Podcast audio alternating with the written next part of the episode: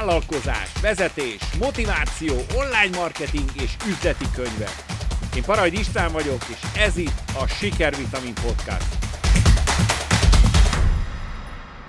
Ezt szórd, mint egy frutit a vállalkozásodba a munkatársaidnak, és akkor garantáltan nem lesz munkaerőhiányod, munkaerő problémád. Úgyhogy mutatok egy történetet, amivel pontosan látod, hogy mi az, amit tenned kell, főleg így év végén. Ma délután 3-4-kor kaptam egy e-mailt Reményi Lacitól, a társamtól, a BitHungary ügyvezetőjétől és tulajdonosától, Egyébként halásznak becézzük, hiszen gimnáziumtól az életünk párhuzamosan fut, közös vállalkozás, egyetemre együtt jártunk, és így tovább. Egy ügyfél levelét, e-mailjét továbbította, így szól. Hú, ez beszarás jól néz ki, smiley, smiley.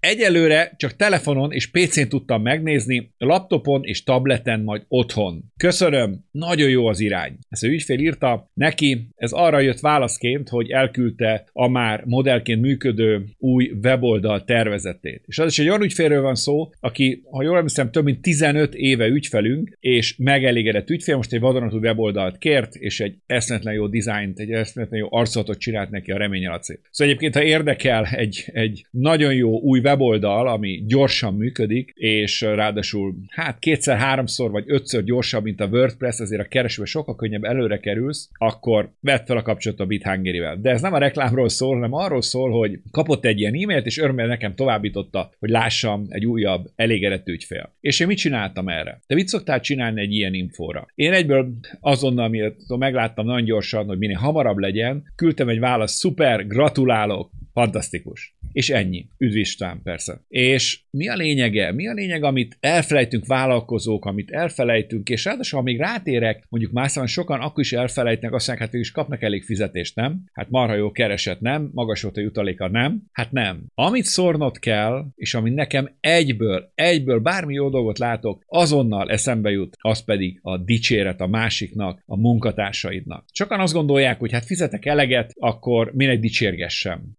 Azért, mert az ugyan olyan, mint az embernek a levegő vagy a kenyér. Nyilván szükség van rá. Szükség van arra, hogy jól tudjon hosszú távon dolgozni. És nem a üres dicsérgetésről van szó, nem a szart kell megdicsérni, hanem a szuper teljesítményt, mert ráadásul a halász a szuper teljesítményt csinál mindig, úgyhogy meg kell dicsérni. Újra és újra meg kell dicsérni. Ez nagyon-nagyon nehéz volt nekem megtanulni, sőt, mondhatnám azt is, hogy eleinte koncentrálnom kellett erre. És ami fontos ebben, hogy mindig őszintén dicsérj. Úgyhogy itt az évvége, a legtöbb, amit adhatsz, nem az, hogy valami drága karácsonyi ajándék, vagy elviszed vacsorára, persze az is jó, de ne feled ki akár ott a dicséretet. És a dicséretnek van egy csomó alapvető szabálya, például, hogy én is törekedtem venni az e-mailnél, hogy minél hamarabb legyen, tehát minél hamarabb legyen a reakció. Nyilván ez, ha leszúrás lenne, vagy ha valami kritika lenne, akkor is minél hamarabb kell, hogy történjen, de a dicséretnél is minél hamarabb történik, annál jobb. Ráadásul annál még, még jobb, hogyha mondjuk ezt az e-mailt továbbítom, vagyis elküldöm küldöm neki, hogy szuper, gratulálok, például akár elküldöm két-három másik munkatársnak is.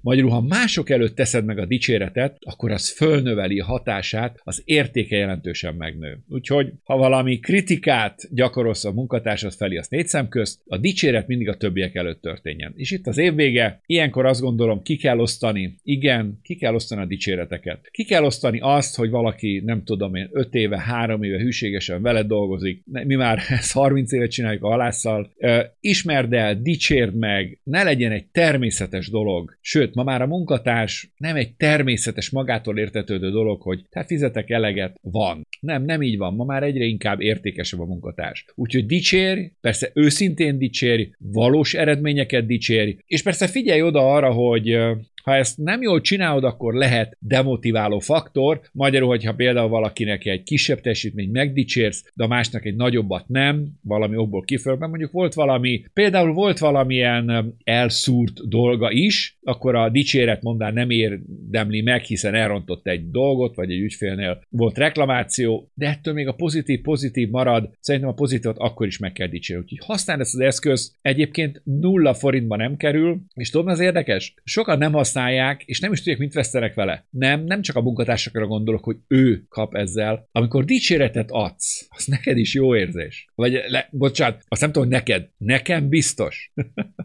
Úgyhogy azt mondom neked, hogy használd ezt. Mosolyog rá más, és mondd ezt, szuper volt, fantasztikus, ezt láthatóan csak te tudod megcsinálni. Dicsérd meg, ez a legklasszabb a év végében. Na, jó munkát, ciao.